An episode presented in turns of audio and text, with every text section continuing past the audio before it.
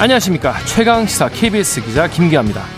아, 김포시의 서울 편입 문제 전국의 핫 이슈로 떠올랐죠. 국민의힘에서 특위를 띄웠는데요. 위원장으로 발탁된 조경태 의원 전화로 만나보고요.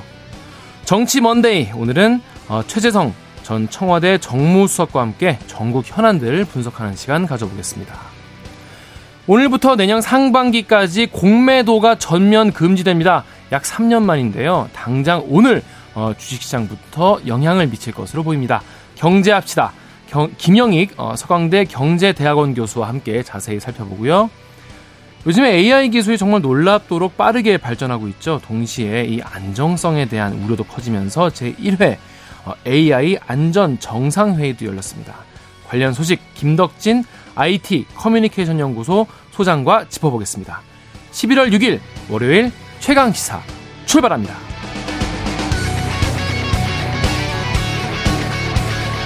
아, 최강 시사 유튜브에서도 실시간 방송하고 있습니다. 아, 문자 참여는 짧은 문자 50원, 긴 문자 100원이 드는 샵 9730, 콩 어플은 무료입니다. KBS 1 라디오 채널에는요, 어, 정치, 경제, 사회, 문화 등 어, 다양한 명품 콘텐츠가 많으니까요. 구독, 좋아요, 댓글 부탁드리겠습니다.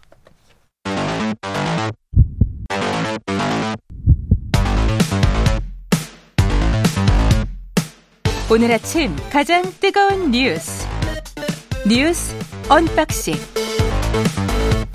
네, 뉴스 unboxing부터 시작합니다. 민동기 기자, 김민하 평론가 나와 있습니다. 안녕하세요. 안녕하세요. 자, 먼저 지금 재난 재난 속보가 들어와 있어서 먼저 소개시켜 드리겠습니다.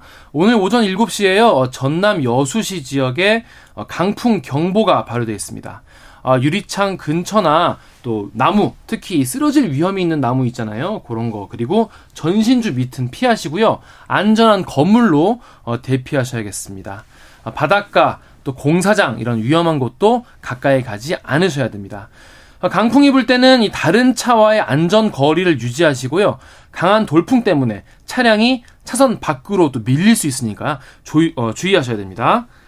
자, 먼저 첫 번째 소식부터 짚어보겠습니다. 이준석 전 대표가 드디어 이제 신당 창당 발언을 본격적으로 이어가고 있어요. 네. 그러니까 이런 얘기를 했어요. 비명계를 포함해서 진보정당 계열 인사들과 교류를 하고 있다. 네. 이미 실무적 준비까지 하고 있다. 이런 얘기를 했습니다. 그리고 오늘 국민일보와의 인터뷰가 또 실렸거든요. 네.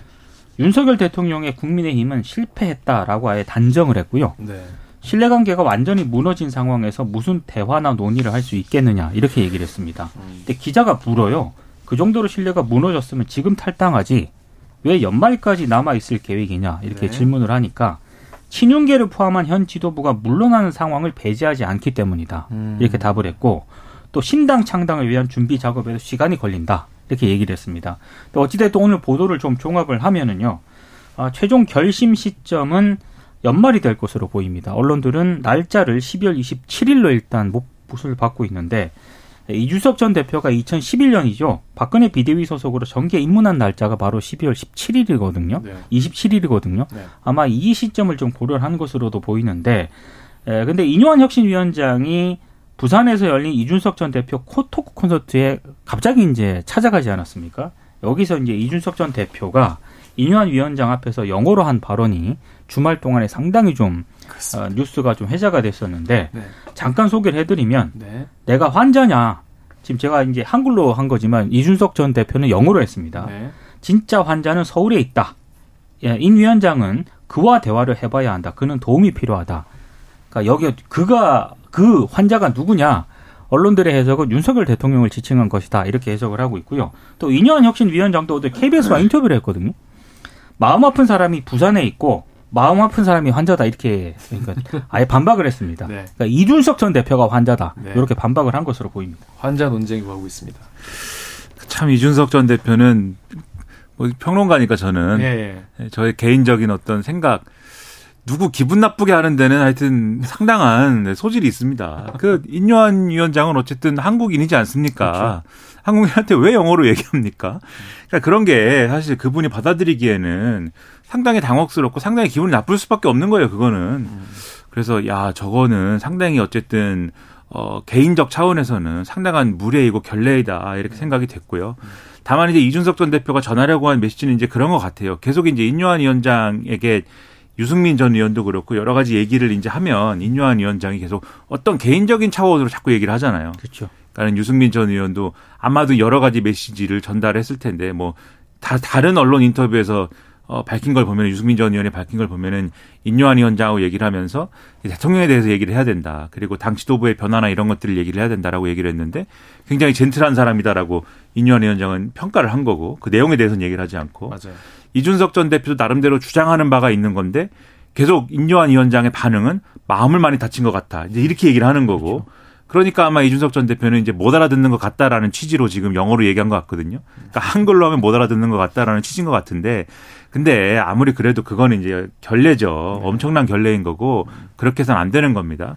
이제 그런 생각이 들고 그다음에 이제 12월 27일 목표설은 이제 그런 것 같아요. 지금 이제 이준석 전 대표가 뭐 정치 입문한 날이다라는 것도 이제 있지만 총선 100일 전 이제의 의미도 있는 거거든요. 네. 그러니까 총선 100일 전이라고 하면은 공직 공직을 이제 공직에 있거나 또는 뭐 어쨌든 간에 뭐 후보로 나서야 되는 사람들이거나 이런 사람들이 나름대로 거취를 정리해야 되는 그런 시기이기도 합니다.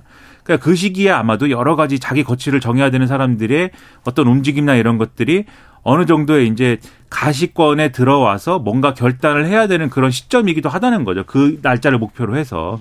그러면 이게 사실 어 뭔가의 움직임들이 막 일어날 수밖에 없다라고 하면은 그 날짜 전후로 해가지고 이제 일어날 것이기 때문에 그런 정도의 이제 움직임을 이제 상정하고 있는 거 아니냐 이런 해석이에요.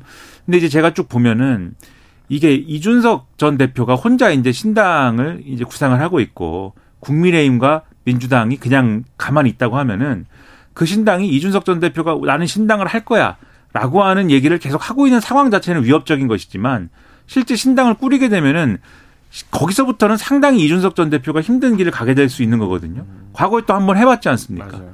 바른정당, 바른미래당, 새로운 보수당 쭉 이제 이게 결코 쉽지 않은 길이었는데 그게 그때부터는 이제 쉽지 않은 길일 텐데.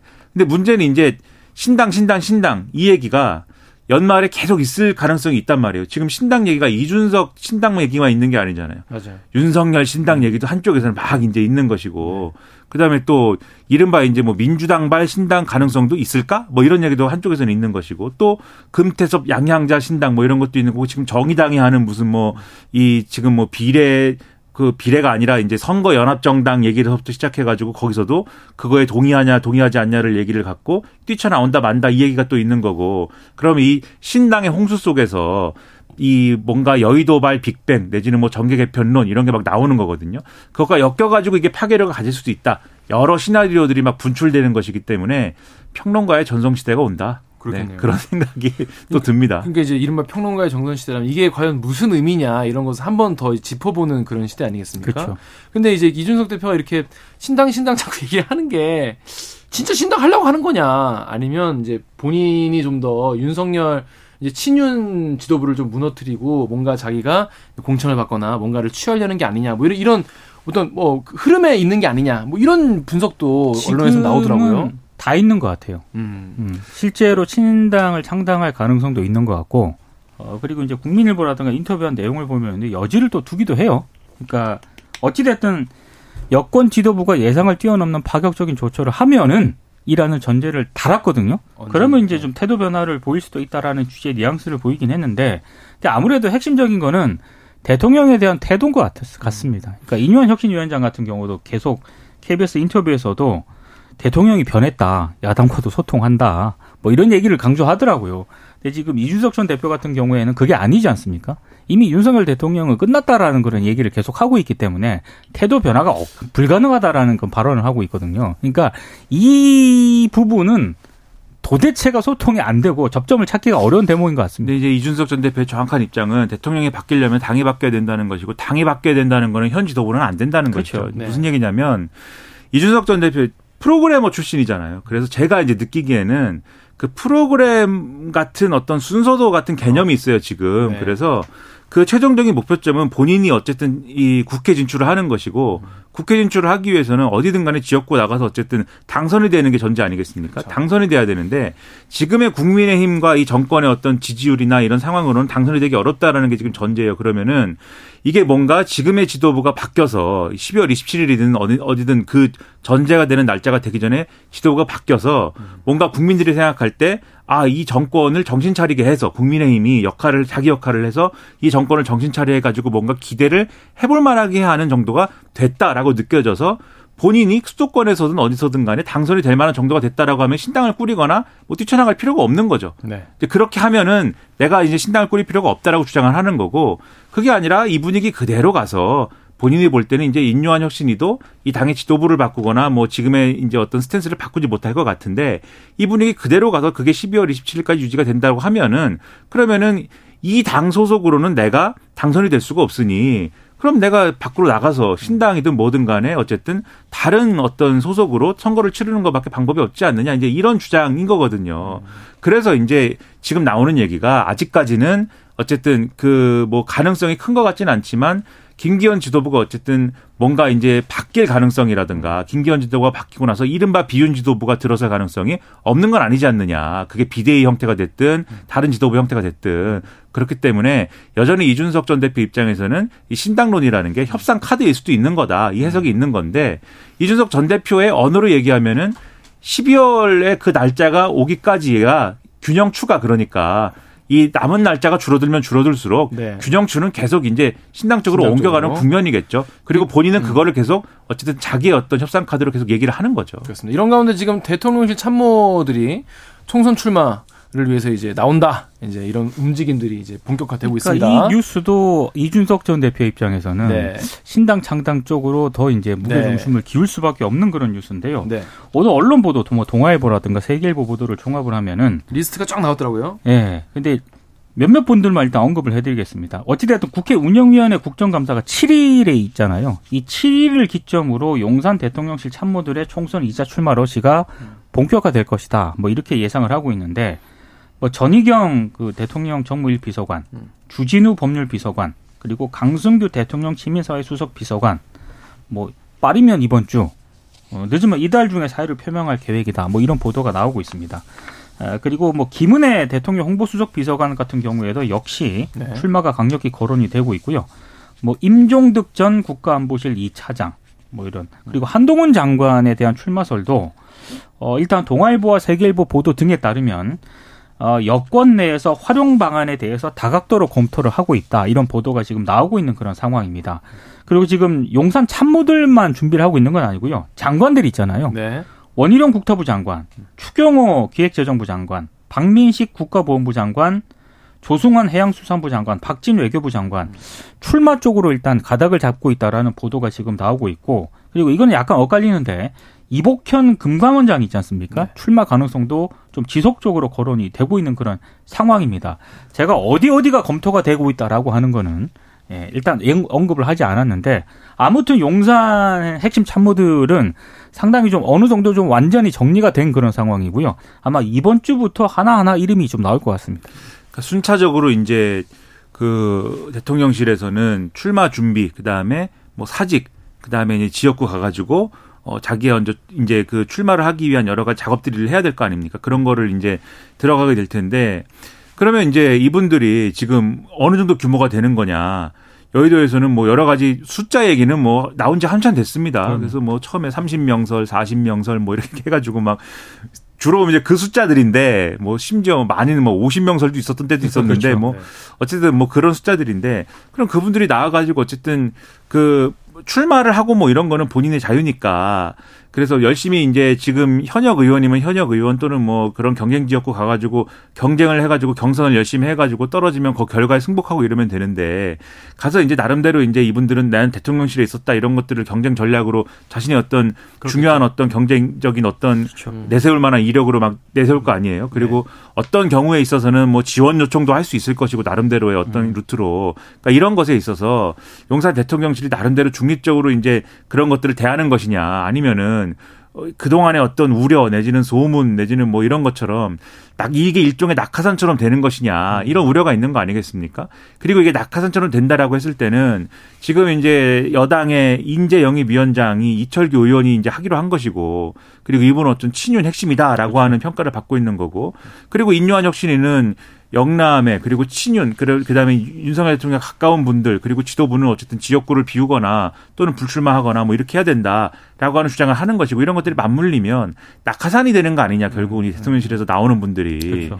이런 얘기가 또 되고 있는 거거든요. 그래서 이걸 잘 조율하고 이러한 어떤 어떤 뭐랄까요 우려를 불식시킬 수가 있는 상황이어야 되는데 그게 아니라 아까 이철규 의원 말씀드렸지만 거꾸로 가는 듯한 모양새가 그동안 계속 보여왔던 거잖아요. 그래서 불식시키는 데 있어서는 상당한 한계가 있는 상황이고 국민들은 이러한 어떤 세부적인 결을 보면서 이게 불식이 됐다 안 됐다를 지금 느끼기에는 대단히 어려운 상황이다. 그 점이 상당한 한계다. 근데 그런 점에서 오늘 동아일보 보도가 상당히 재밌는 게 네. 보통 이런 여권의 여러 뭐 미묘한 움직임 같은 게 있으면은 보수 언론을 통해서 익명으로 중진 의원들이 많이 얘기를 하잖아요. 네. 오늘 동아일보에서는 김기현 대표가 지역구 불출마로 가닥을 잡을 가능성이 있다. 이렇게 네. 보도를 한 내용이 있고 그리고 이제 중진 의원들이 동아일보와 익명으로 인터뷰를 하거든요. 재밌는 부분이 장재원, 권성동이라는 실명이 나옵니다. 네. 그러니까 이런 이른바 상징적인 친윤 핵심 의원들 있지 않습니까? 이런 의원들이 한 두세 명 정도 좀 희생을 해줘야 된다. 그래야 이게 뭐좀 그러니까 혁신이가 좀 뭐좀 뭐 힘을 받을 것 아니냐 이런 얘기를 하고 있거든요. 근데 묘하게도 이철규 인재영입위원장에 대해서는 얘기를 안 하고요. 그러니까 몇몇 그러니까 처음에 윤석열 정권 출범할 때 친윤 핵심으로 분류됐던 중진 의원들 있지 않습니까? 어, 이분들이 좀 험지 출마론이라든가 뭐 이렇게 수도권 출마론 해야 되는 것 아니냐라는 식으로 지금 이 동아일보가 보도를 하고 있는데 이게 좀 묘합니다. 제가 봤을 때는. 그러니까 이게 일종의 눈치 작전이에요. 왜냐하면 이철규 예. 의원은 인유한 혁신위원장이 좋은 분이라고 그랬거든요. 그렇죠. 네, 맞아요. 그러니까는 이게 아 그러면 인유한 혁신위원장이 요구한 그 네. 불출마라든가 수도권 출마의 범위에는 이철규 의원은 안 들어가나? 안 이제 이렇게 얘기를 하는 거고. 그렇죠. 그러면은 대통령과 가까운 사람은 결국 과거에도 김장연대 이렇게 네. 했던 김기현 대표하고 김장연대 이렇게 했던 장재원 의원인가? 그랬는데 그쪽에 이제 막 언론에 나오는 어떤 코멘트들을 보면은 그렇게 마구 사람으로 옮겨서 되겠어? 그렇게 해서 당선이 되겠어? 뭐 이런 분위기고.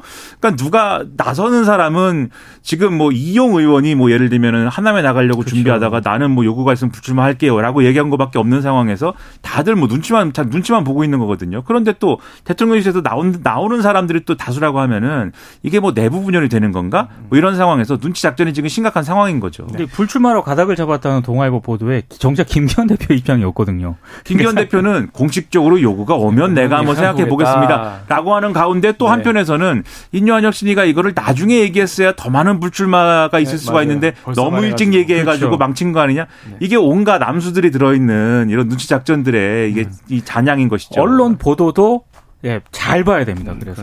예. 자, 마지막 짧게 우리 정부가 이제 6월까지 공매도 전면 금지하겠다고 밝혔습니다. 그러니까 김포시 서울 편입에 이어서 이른바 이제 여당과 정부가 이슈를 주도하겠다라는 그런 의도가 있는 것 같은데요. 문자도 공개됐죠. 이유는 두 개예요. 고금리와 지금 중동 분쟁 때문에 대외 의존도가 우리가 높지 않습니까? 네. 불확실성이 커지고 있다. 그리고 불법 공매도 행위가 시장의 공정 가격 형성을 저해할 우려가 있다. 이 두 가지 이유를 들었는데 아무래도 총성령 아니냐. 음. 그리고 어제 사실은 이 정부 당국이 어제 오전까지만 하더라도 이 얘기가 없었거든요. 네. 그러니까 갑자기 오후에 이 내용을 일요일 오후에 브리핑을 한 거예요. 근데 이런 경우는 정말로 이례적인 경우입니다. 그래서 어 이게 정치가 개입한 것 아니냐. 뭐 이런 해석도 나오고 있습니다. 네.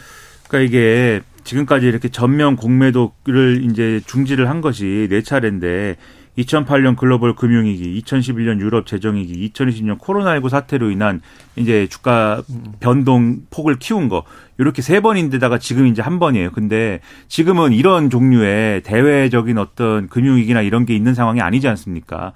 이게 뭐 전반적인 지금 위기 상황이기는 하지만 콕 집어서 지금 이게 위기다라고 하는 상황은 아닌데 갑자기 이걸 왜 하냐 이런 이제 이 비판이 지금 그렇죠. 모든 언론에 지금 있는 것이고 그다음에 이제 지금 이 그저 그동안에 이제 금융 기관들의 지금 이제 금융 당국의 어떤 고민은 뭐냐면 지금 공매도가 전면적으로 허용되어 있는 게 아니라 지금 제한적으로 허용된 상황이어서 전면적으로 허용을 할까를 지금 고민하는 상황이었는데 오히려 전면 금지가 나온 게 결국 여당의 요구 때문 아니냐라는 것이고 그리고 이게 그러면 공매도를 금지했을 때 지금 이제 이른바 개미들이 요구하는 대로 이게 그러면 장기적으로 그럼 주가 부양의 어떤 그러한 효과를 거둘 수 있느냐에 대해서는 단기적으로는 모르지만 장기적으로 그런 것도 아니고 오히려 예를 들면 MSCI 지수 편, 편입이라든가 이런 거에 있어서는 오히려 저해가 될 수가 있는 요인인데 이게 장기적으로 외국인 투자나 이런 것들에 있어서는 불리할 수 있는데 결국은 이걸 하는 거는 단기적으로 그냥 예를 들면 개미 투자자들을 만족시키기 위한 총선용 카드 아니냐 그렇게 해가지고 경제적으로 좋은 건 뭐냐 이런 비판들이 모든 언론에 나오고 있어요. 그렇다고 맞아요. 하면은 네.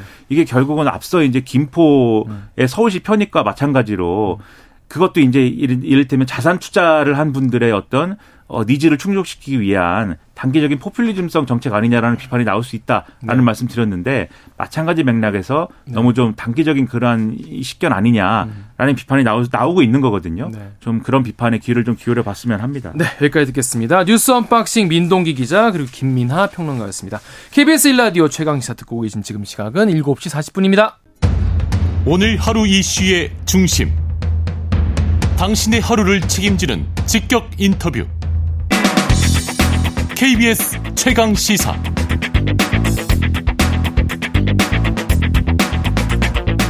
네, 여당이 꺼내든 김포 서울 편입 추진 이슈 굉장히 뜨겁죠. 국민의힘에서는 지금 특위까지 만들어서 속도를 내고 있는데요. 위원장으로 임명된 조경태 의원 전화 연결돼 있습니다. 의원님 안녕하세요. 네, 안녕하세요. 조경태입니다. 안녕하십니까. 의원님 이번에 당에서 굉장히 중요한 직책을 맡게 되신 것 같아요. 이번에 특위위원장 어떻게 발탁이 되신 겁니까? 어, 아무래도 제가 공학 박사이고 네. 또 이쪽 분야에 어, 대한 어떤 추진력, 어, 제가 어, 저희 지역이 부산 사하을인데요. 네. 저희 지역이 어, 지하철이 없었던 지역입니다. 그, 그 지역을 좀 어, 지반이 약하다는 이유로 어, 그 당시 시장이나 여러 그 어, 사람들이 정치인들이 반대했던 어, 부정적이었던 그 사업을 어, 사 주민들과 함께 성공적으로 잘 어, 이끈 그런 사례들이 아마 전문성과 또 추진력을 좀 인정받지 않았나 이렇게 보고 있습니다. 그러니까 이게 의원님은 역시 이제 지하철 전문가지 않습니까? 지하철 연장으로 유명하신데 그러면 그냥 네. 5호선, 9호선을 좀 더 개편하고 김포까지 이제 연장하는 걸 쪽으로 좀 생각하실 것 같은데 오히려 김포를 편입하는 쪽으로 위원장이 되셨어요? 어 아시다시피 그 우리 그 그, 어, 나라가 보면 도시 계획, 앞으로 행정 체제를 좀 대전환을 시켜내야 된다고 보고 있거든요. 어, 경기도가 너무 비대해져가지고 경기 북도와 경기 남도로 지금 나누어질 그런, 어, 형편에 있지 않습니까? 뭐 이런 사항들을, 어, 좀 더 조정을 해서 지금 전 세계가 보면 초강력 시대, 초강력, 어, city, 도시로 이렇게 지금, 어, 전환시키고 있거든요. 어, 메가시티를 어, 육성하는데 적극적인 선진국들이 보면 영국이나 프랑스, 독일, 미국, 어, 일본, 어, 그리고 또 중국까지도 어, 이 메가시티 육성에 적극적이고 있습니다. 어, 이런 시대적 흐름. 그러면 이런 선진 국가들은 왜 메가시티를 갖다가 적극적으로 어, 육성하는지, 어, 또 키워 나가는지에 대해서 우리가 이런 그 판단들이 있어야 되고요. 어, 저는 그런 의미에서 우리나라도 어, 서울을 비롯해서 서울, 부산, 강주를 잇는 어 저는 어, 삼축 그 메가시티는 저는 어 지금 늦었지만은 지금이라도 빨리 추진해서 어, 국토 균형 발전도 이루고 국토의 효율성 어를 이루는 그런 전략이 필요하다 이렇게 보고 있습니다. 의원님 그러면 지금 김포 얘기 나오니까 지금 다른 지역들도 굉장히 지금 관심을 많이 갖고 계시잖아요.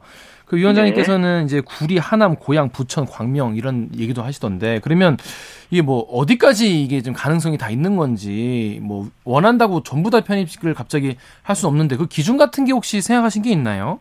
네, 그 기준을 이제 마련을 하기 위해서 저희들이 특위가 구성이 오늘부터 되는 거고요. 어, 그래서 많은 도시 전문가들과 또 전문가들의 또, 어, 얘기를, 어, 들어보도록 하겠습니다. 그리고, 어, 분명한 것은 지금 어, 서울이 그 우리나라의 수도지 않습니까? 네. 근데 주요 도시 기술을 보면은 우리나라가 어, 세계에서 14위 정도 되거든요. 어, 저는 어, 우리나라의 도시, 그, 특히 서울의 도시 그 지수 순위를, 국제 경쟁력을 저는 한 세계 5위권은 어, 넣는 것을 목표로 해야 된다, 이래 보고 있습니다.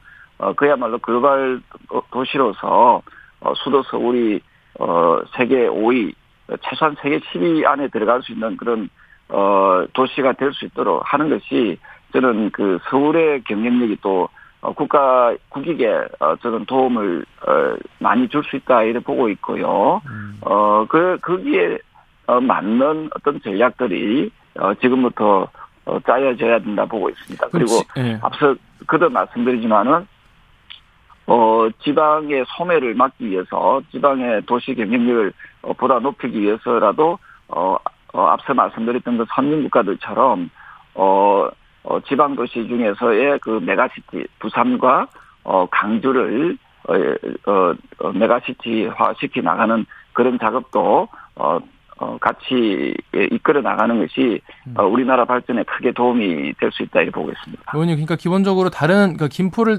제외한 다른 어, 도시들도 편입 이번에 뭐 가능하다, 가능을 한데 일단 좀 지켜 이게 연구를 해보겠다 이런 입장이신 건가요?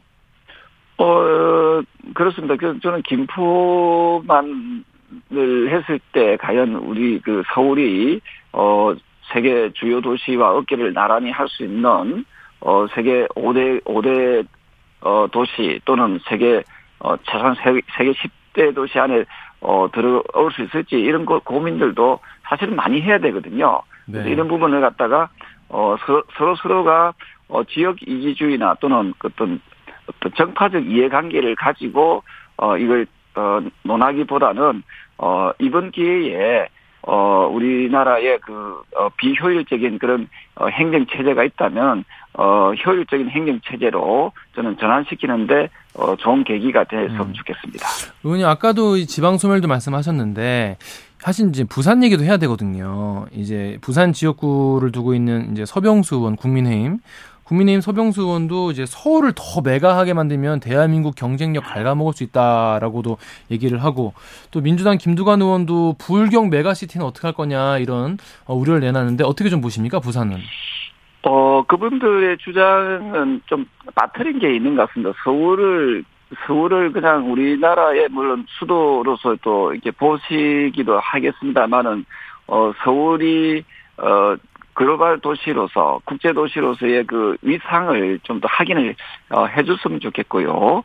어, 또한 어, 부울경 메가시티라든지 그 광주를 비롯한 어그 어, 메가시티라든지 이런 우리가 메가시티를 성공적으로 끌어내기 위해서는 과거의 방식 즉 어, top-down 방식은 저는 그, 어, 이제는 그 지양해야 되고요. 네. 어, bottom-up 방식으로 가야 됩니다. 무슨 말인가 하면요. 과거에는 행정가라든지 정치인들이 어, 주도해서 이걸 어, 행정 체계를 바, 바, 변화, 바꿨다면은, 어, 지정했다면은, 어, 지금은 이제 아래로부터 위로 올라가는 그런, 어, 어, 흐름으로 가야 되거든요. 어, 지금 그, 어, 김포 편입의 이야기도, 어, 지금 그, 그 지역민들, 어, 김포 시민들의 어떤 그런 어, 열망과 어, 요구가 어, 지금 많이 반영되고 있거든요. 마찬가지로 어, 부울경 메가시티가 성공적으로 이끌어 나가지려면은 어, 지역민들의 열정과 또 요구가 강하게 분출이 돼야 됩니다. 음. 어, 그래서 이런 부분에 대해서 어, 정부가 어, 어, 이렇게, 어, 간, 반강제적으로 이끌어 나가는, 어, 나가야 된다는 것은 상당히 구시대적인 그런, 어, 사고라고 볼 수 있습니다. 음. 그 민주당 쪽에서는 굉장히 반발이 나오고 있습니다. 김동연 지사는 이게 대국민 사기극이다 이렇게 강하게 또 반발했고요. 실현 가능성이 없다. 그리고 또 민주당은 또 이게 총선용 갈라치기 연락 아니냐 이렇게 의심한 눈초리를 보내는데 이게 추진이 어떻게 좀 쉬울까요? 가능할까요? 어떻게 보십니까? 어, 저한테 위원장을 맡긴 이유는 이 추진력을 어, 보고 좀 맡긴 거 아니겠습니까? 네. 어, 그리고 어, 김동연 그 경기지사의 그, 그 뭐 사기극이다 이런 말을, 어, 경제부총리까지 하신 분이 그런 말을 하시는 것에 대해서 상당히 유감스럽고요. 사실 그분 계실 때 그 우리나라 어, 국가 부채를 많이 높이지 않습니까? 어, 거기에 대한 반성부터 하시는 게 좋을 것 같고요.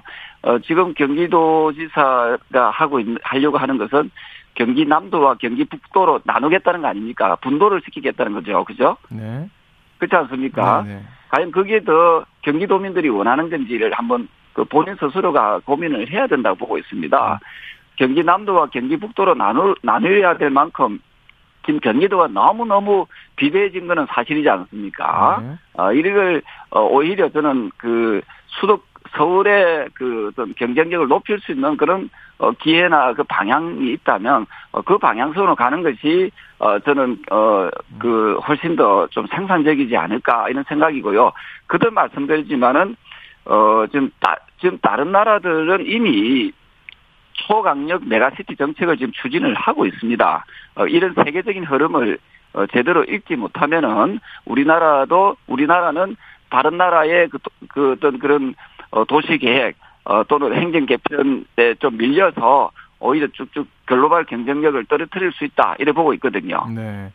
그 민주당 의원분들이 특히 이제 김포 지역구를 이제 어, 기, 어 그, 기반으로 둔 의원분들이 어제 이제 어, 기자회견 열고 의원, 위원장님 향해서 이제 어, 김포에 나와 석가랑에 붙자 이렇게 또 말씀하셨어요. 허풍이 아니라면 나와라 이렇게 얘기를 했는데 김포 출마 어, 어떻게 좀 보십니까? 답변 주신다면. 글쎄요, 그, 그 말을 그 쉽게 내뱉는다는 것은 사실은 그 지역 주민들을 얼마나 우습게 생각하면은 그런 말을 하겠습니까? 어, 저는, 어, 그 책임 있는 공당이고 또 책임 있는 정당이라면은 네. 그좀 좋은 정책, 훌륭한 그 비전을 제시할 수 제시할 수 있는 그런 어, 어떤 그 마음가짐이 좀 필요하다라고 이렇게 보고 있고요. 네. 어, 저는 민주당에서도 어, 이제는 이 우리나라가 좀더 어, 발전하기 위해서 어, 행정 개편의 필요성을 좀 좀더 어, 절실하게 느낄 수 있다면은 저는 그 이것을 어, 정쟁화 시키지 말고 어, 야당도 저는 어, 국익을 위해서 국가 발전을 위해서 저는 어, 어 저는 참여하고 협조하는 것이 바람직하다 이렇게 보고 있습니다. 총선 얘기 하나만 더 해보겠습니다. 이년여 혁신위원장이 이제 희생 얘기하면서 이제 이호 혁신안으로 뭐 총선 불출마, 험지 출마 이런 얘기 했거든요. 특히 이제 의원님 같은 경우에는 5선 중진이시잖아요. 물론 뭐 국힘에서만 계속 하신 건 아니겠지만 이 내년 총선 어, 중진들이 내년 총선 불출마해야 된다, 뭐 험지 출마 이런 얘기에 대해서는 의원님께서는 어떻게 어, 받아들이고 계십니까? 음, 저는 뭐 그런 어떤 주장들은 저는 혁신위에서 얼마든지 할 수 있다 이렇게 보고 있고요. 네. 어, 다만 어, 조금 더, 어, 좀 더 그 국민들한테 설득력이 더 있기 위해서는 한 두 가지가, 어, 더 들어갔으면 좋겠어요. 어쨌든 혁신안을 어, 발표하는 가장 큰 이유는 내년 총선에서 승리하기 위해서 하는 거 아니겠습니까? 그렇죠. 그렇죠? 네네. 그래서 총선 승리를 하기 위해서는 뭐 여러 가지 해법이 있을 수 있겠습니다만은, 어, 그 공장 넘게 매라고 그 지역에서 가장 경쟁력이 있는 어, 후보가 나와서 어, 이기게 하는 것이 저는 어, 가장 중요하다 이렇게 보고 있고요. 음. 어, 또 하나가 여러 가지 그 특권 내려놓기 이건 다 좋은데 그 중에서 빠뜨리는 게 네. 어, 저는 오히려 권력을 이용해서 사익을 추구 어, 했던 정치인들 어, 어, 또는 검찰에 기소되어 있는 그 그거로 인해서 검찰에 기소되어 있는 사람들은 저는 공천에서 배제시키겠다. 그리고 음. 또 하나 전가가 있는 사람들, 특히 엄주운전 전가가 있는 이런 범죄자들에 대해서는 어 공천에서 배제시키겠다. 어, 이렇게 했으면 훨씬 더 어, 어 깔끔한 그 혁신안이 되지 않았을까 음. 이렇게 보고 있거든요. 음, 사모에 들어올 어, 수도 있겠죠. 네. 네네네. 아, 잘 들었습니다. 지금까지 네, 조경태 의원 말씀 나눴습니다. 고맙습니다. KBS 라디오 최강시사 1부 마치고요. 2부에서는 최재성 전 청와대 정무수석 한 번 더 뉴스 차례로 만나겠습니다.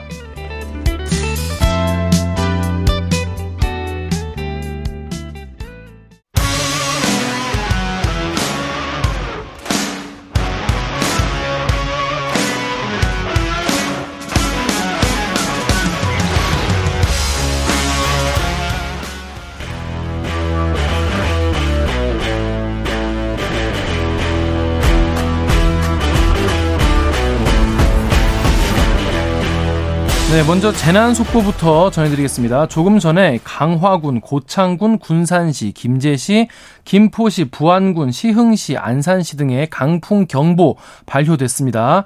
또 현재 전국에 많은 비가 내리고 이 태풍급의 강한 바람이 불고 있거든요. 어, 출근하실 때는 가급적이면 대중교통 이용을 해주시고요. 어, 차량 운행하실 때는 안전운전 어, 부탁드리겠습니다. 자, 한 주의 시작, 어, 여의도의 정치를 깊이 있고 날카롭게 짚어봅니다.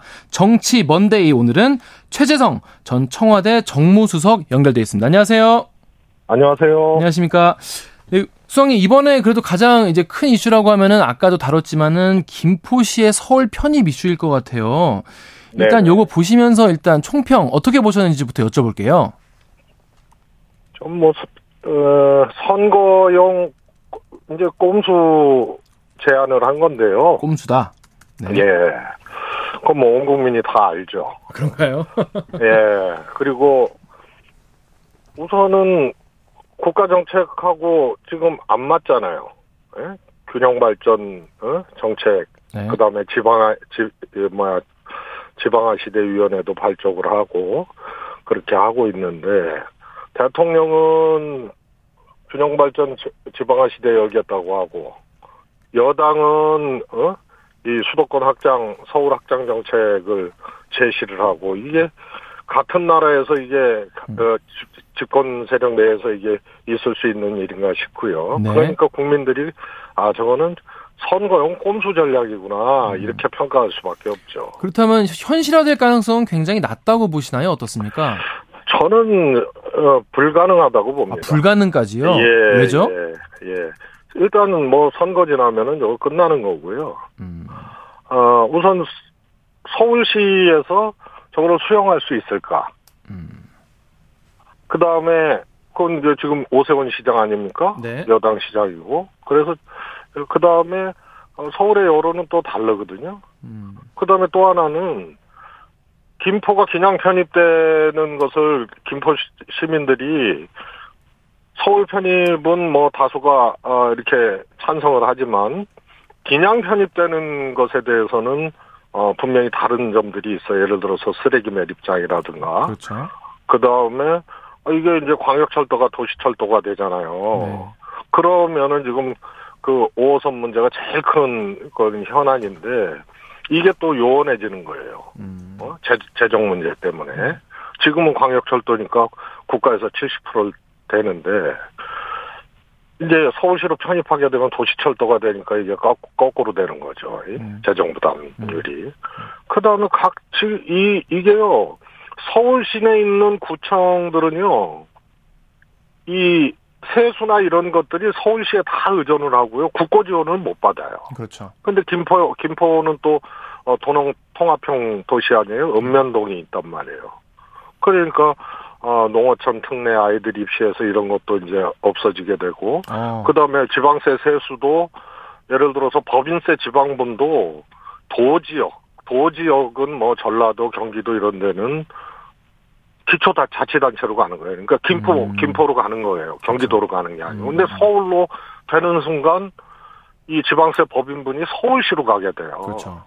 그러면 국고 지원도 못 받고 음. 세수도 줄게 되고 어 쓰레기 매립장 문제 있지 5호선 문제 있지 그러니까 이런 것들을 다 뺏기고 뺏기고 그냥 서울 편입만 한다? 음. 김포 시민들이 하겠습니까? 음. 그러니까 득실을 좀 잘 따져볼 필요가 있다 이런 말씀이신 것 같고요. 그렇습니다. 그냥 네. 겉은 서울, 인서울인데 서울 편입인데 따져보면은 김포시에는 어마어마한 손해죠. 음. 그런데 그러니까 이제 이, 게 이제 드러나게 되고 네. 이런 걸 따지게 되면은 어, 이게 해결이 안 되면 안 되는 거예요. 네. 근데 지금 민주당 입장에서는 약간 어, 좀 눈치를 좀 보는 건지 지금 정확한 입장은 뭐 반대다 뭐 이렇게 아닌 찬성이다 이렇게 입장을 못 내고 있어요. 그래서 이낙연 전 대표는 야당이 찬반 입장도 대, 안도 내지 않는 건 당당하지 않다 이렇게 얘기를 하셨고 윤건영 의원도 어정쩡하게 눈치 볼 일이 아니다 이렇게 말씀하셨는데 수석님 같은 경우에 이거 민주당이 좀 어떻게 좀 입장을 내야 된다고 보세요? 아 저는 뭐 이미 첫날 얘기를 했는데요. 그, 그, 이제, 그, 김기현 대표가 얘기한 다음날, 김포 서울 편입 얘기한 바로 다음날, 이, 이, 이재명 대표가 이거는, 어, 분명한 메시지를 내야 돼요. 음. 어? 그리고 선거를 생각하면, 많이 이렇게 따지게 되면은 성남까지 이렇게 따지게 되면 21개 지역구거든요. 네. 그러니까는 이 여기에 이제 여파가 크니까 그렇죠. 결정을 못 하고 어, 네, 어, 어정쩡한 상태로 있는데 사실상 이거는 반대를 분명히 해줘야 됩니다. 음, 그렇습니다. 그런다고 네. 그런다고 해당 지역 어, 유권자들이 아 민주당이 우리는 서울 편입돼야 되는데 반대하는구나 해서 이게 뭐 어, 표에 엄청난 영향을 주고 저는 그러지는 않는다고 보거든요.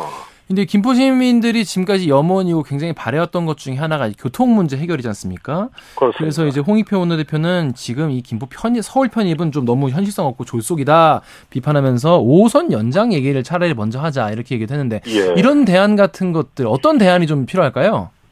아니 그러니까 말씀드렸지만 5호선 문제도 사실은 이제 어 날아가는 거예요. 그렇죠. 어? 김포에서는 굉장히 중요한 문제인데 네.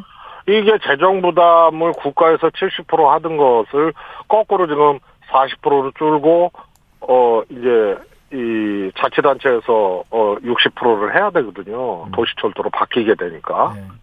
지금 이제 김 김포 현재 경기도 김포시 일 경우에는 70% 국고 지원을 해서 5호선을 한, 한단 말이에요.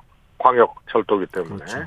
그래서 요 문제도 있고 쓰레기장 매립이라든가 그다음에 각종 세수 문제라든가 이런 것들이 있기 때문에 이 서울 편입이 된다 하더라도 해결해야 될 문제가 한두 가지가 아니에요.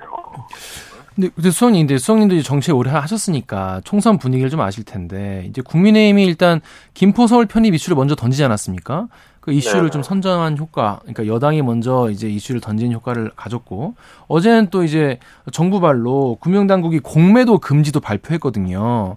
네. 그러니까 뭔가 민주당이 뭔가 이런 어, 중요한 이슈를 좀 선점하지 못하고 아젠다를 계속 뺏긴다 이런 어, 아쉬운 점을 지적하는 분들도 많이 있습니다. 어떻게 보십니까? 아 저는 뭐 얘기를 했는데요, 진지 어, 민주당이 아, 꼭 해야 될게 네. 대표 정책. 대표 아 대표적인 정책. 네, 대표 정책이 지금 눈에 안 보인다. 음. 이런 얘기를 했거든요. 네. 그런 점은 아쉽고요. 다만 뭐 여당에서 이런저런 뭐 예를 들어서 공매도 금지나 뭐 이런 것은 어, 시점상 당연한 거예요. 음. 그게 뭐 영원히 금지가 아니고 일시 중단 아니에요. 네, 6월까지. 일시 금지. 그래서 문재인 정부 때도 그렇게 했거든요. 네.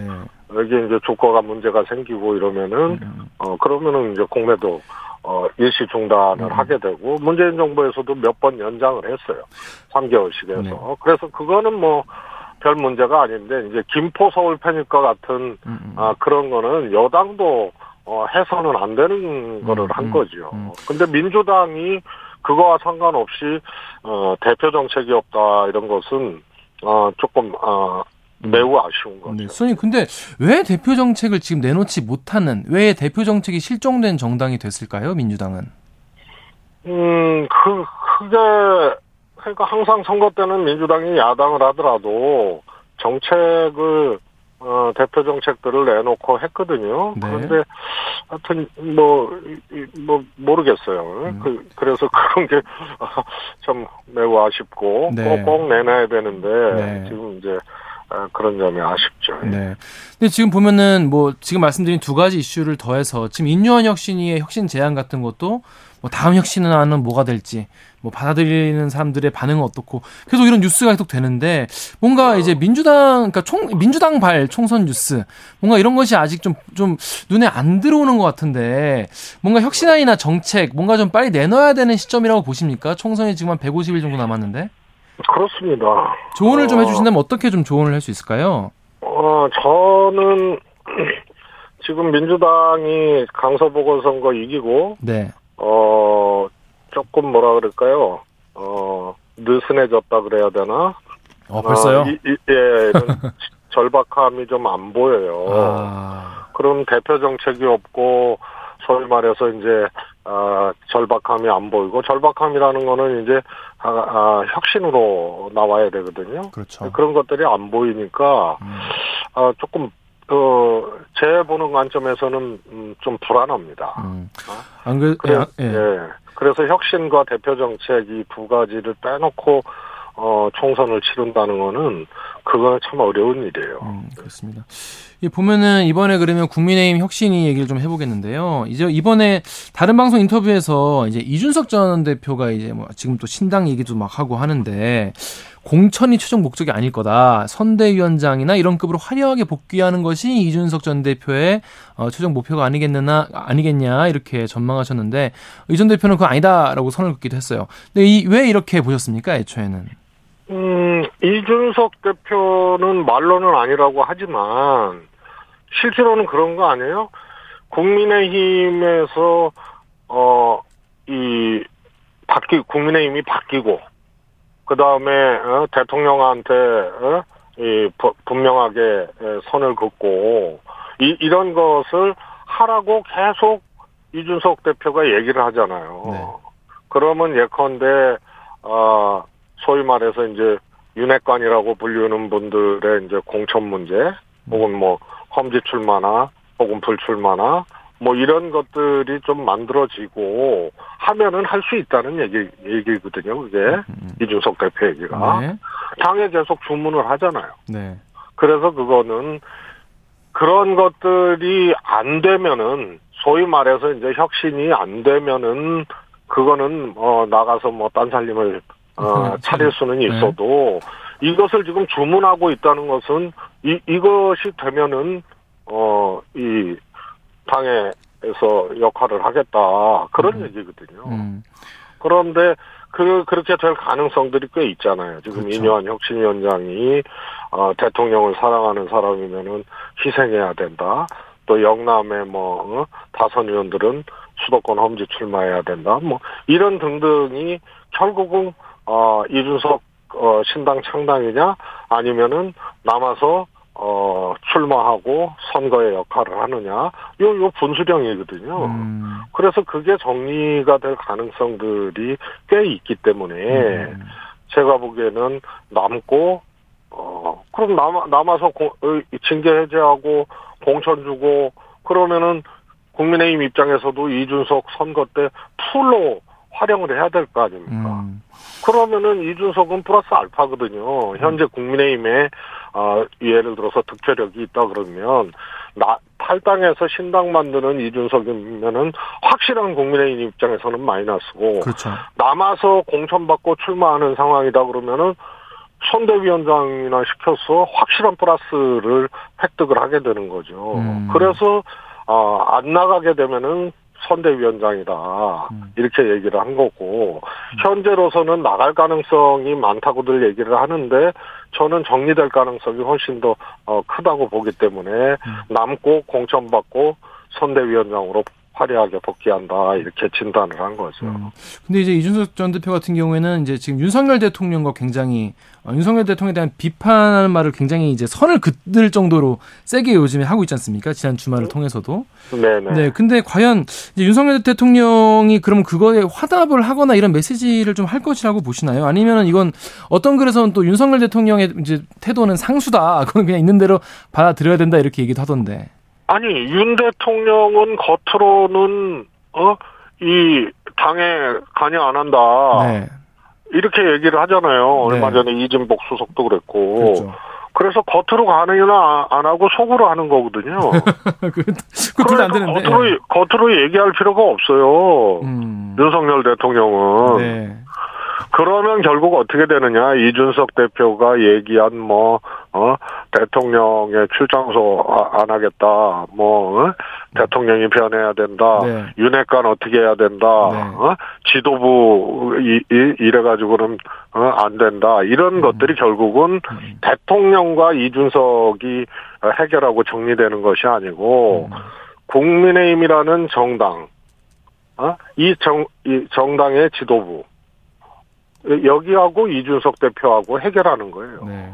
근데 그러니까 이, 네. 대통령은 네. 말할 필요도 없고 말도 음, 안할 거고 음, 음, 음, 뭐 태도 변화나 뭐 이런 거 메시지를 음. 내 내거나 뭐 할 필요도 없고 안 할 거예요. 그렇습니다. 그러나 당에서 윤핵관 문제 정리하고 어 그다음에 다선 의원들 뭐 어? 수도권 어, 험지라든가 이런 것들 정리하고 이렇게 되면은 어 대통령이 얘기를 안 하고도 아, 당과 이 음, 음. 이준석이 어 정리하고 네. 해결하는 네. 그런 형태로 갈 가능성이 네. 큰 거죠. 알겠습니다. 저 이준석 전 대표가 근데 신당 창당 얘기 자꾸 물어보니까 우리가 지금 어 뭐 유승민, 이현주 뭐 이런 사람들 만나는 게 아니다. 비명계, 이 민주당에 있는 비명계도 만나고 있다. 이런 식으로 얘기를 했어요. 이게 근거가 있는 얘기인지 어떻게 보십니까? 아마 제가 보기에는요, 어, 신당을 만들기 위해서 만나는 것이 아니고, 어, 일종의 이제 신당 만들겠다는 이제 어, 신호를 보내고 시위를 하는 거죠. 음. 어, 그런 차원이라고 음, 봅니다. 음, 그렇습니다. 근데 이번 총선 기획단이 이제 얼마 전에 출범하지 않았습니까? 지난주 출범했는데 민주당 내 비명계 의원들이 굉장히 걱정이 많은 것 같아요. 이 이른바 뭐 친명계 정치인들이 뭐 자객 공천, 그러니까 본인 어, 지역구에 이제 친명계 의원, 친명계 원회가 와가지고 이제 출마하는 이런 자객 공천을 어, 돕는 거 아니냐 이런 걱정을 하고 뭐 공천 학살하는 거 아니냐, 뭐 그래서 사무총장 나갔으면 좋겠다 이런 얘기도 하시는데 요이이 상황에 대해서는 좀 어떻게 보고 계십니까? 우선은요 자객공천이라는 말이 성립이 안 돼요. 어, 왜 안 되죠? 우선은 친명계 지역에 아 그러니까 비명 의원들 네. 지역에 지역에? 출마하겠다고 나오는 정치 신인들 있잖아요. 네. 거기가 어 특별한 경쟁력이 있는 분들이 아니거든요. 왜 어. 자객 공천은 공천은 음. 김 저기 유승민 의원이 경기도지사 출마하겠다고 어 나왔을 때 김은혜 어? 이 대변인을 그 내보낸 거 아니에요? 네. 국민의힘에서 네네. 유승민을 죽이겠다고 진짜 음. 자객을 내보낸 거예요. 음, 음, 음. 그러면 김은혜 어, 대변인은 지명도도 있고 음. 하여튼 국회의원도 했고 집, 어, 그 대통령 대, 대변인도 하고 네. 이, 이러니까 급이 되는 거예요. 자객급이. 그런데 지금 비명계 지역에 하겠다고 하는 사람들은 정치 신인이기 때문에요. 네. 비명 의원들하고 붙었을 때 경쟁력이 떨어져요. 음. 그게 무슨 자격 공천이에요. 근데 그 이제 이제 경쟁을 이제 공정하게 하겠냐 이런 것도 걱정을 하시던데 이제 그거는 네. 그거는 적어도 민주당에는 해당 사항 없어요. 어 그렇습니까? 어떻게 왜 자신하시죠? 경선하게 도 있어요. 음. 그거는. 그래서 뭐 어, 저 국민의힘처럼 그냥 어, 무조건 마음에 안 들리면은 그냥 아예 공천에서 배제하고, 음. 어, 소위 말해서 날리고, 음. 이런 것을 민주당에서는 안 하죠. 네. 그래서 오히려 민주당은 비명 의원들이 뭐, 어, 본인들이 손해본다 뭐 한다, 어? 자객 공천 하고 본인들이 공천 학살당한다, 이런 얘기를 하지도 않지만은 그거는 언론에서 하고 딴 데서 하는 거거든요. 네. 당사자들은 그런 말 안 해요. 네. 근데 이 비명 의원들은 만약에 그런 어 생각이라면 내가 학살당할 수 있다 이런 생각이라면 네. 그럼 단독 공천 달라는 얘기예요? 민주당은 음. 시스템 공천이 돼서 경선하게 돼 있고 어 이러는데 그럼 비명 의원들이 어, 나 학살 당하니까 안 돼. 이러면은 단독 공천 달라는 얘기 아니에요. 네. 그거는 있을 수 없는 음, 일이죠. 그렇습니다. 그래서 네. 해당 사항이 없고 오히려 민주당은 지금 현역 의원들의 기득권이 그대로 어, 이 보장되는 어, 공천을 하게 돼 있어요. 경선하면 현역 현역 의원이 유리하잖아요. 네. 그래서 하위 20% 의원 평가에서 하위 20%에 해당하는 의원들을 어떻게 할 거냐. 네. 이게 중요한데요. 이걸 비공개로 지금 해놨어요. 음. 그 결과를 네. 하위 20% 명단 공개를 안 해요. 음. 그러니까 오히려 하위 20% 평가받은 의원들을 공개를 해서 어 경선을 정치 신인하고 치르게 네. 해서 음.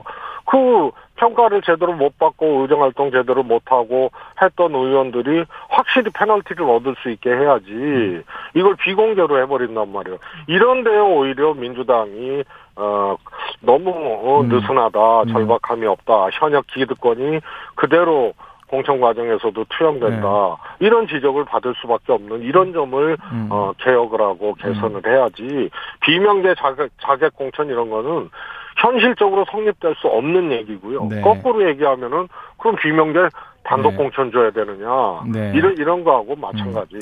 주장이죠. 그렇습니다. 그런 쪽에 혁신안 같은 게 좀 나와야 된다 이런 말씀으로 알아봤습니다. 그게 그게 예. 없으니까 예. 현역 현역 어떻게 할 거냐 네. 현역 기득권이 그대로 공천에 투영되는 그런 어. 저 정당이 돼버린 거죠. 알겠습니다. 여기까지 말씀 듣겠습니다. 최재성 전 청와대 정무수석이었습니다. 고맙습니다. 감사합니다. 네. 여러분은 지금 아침 시사 프로의 최강자 KBS 최강 시사와 함께하고 계십니다.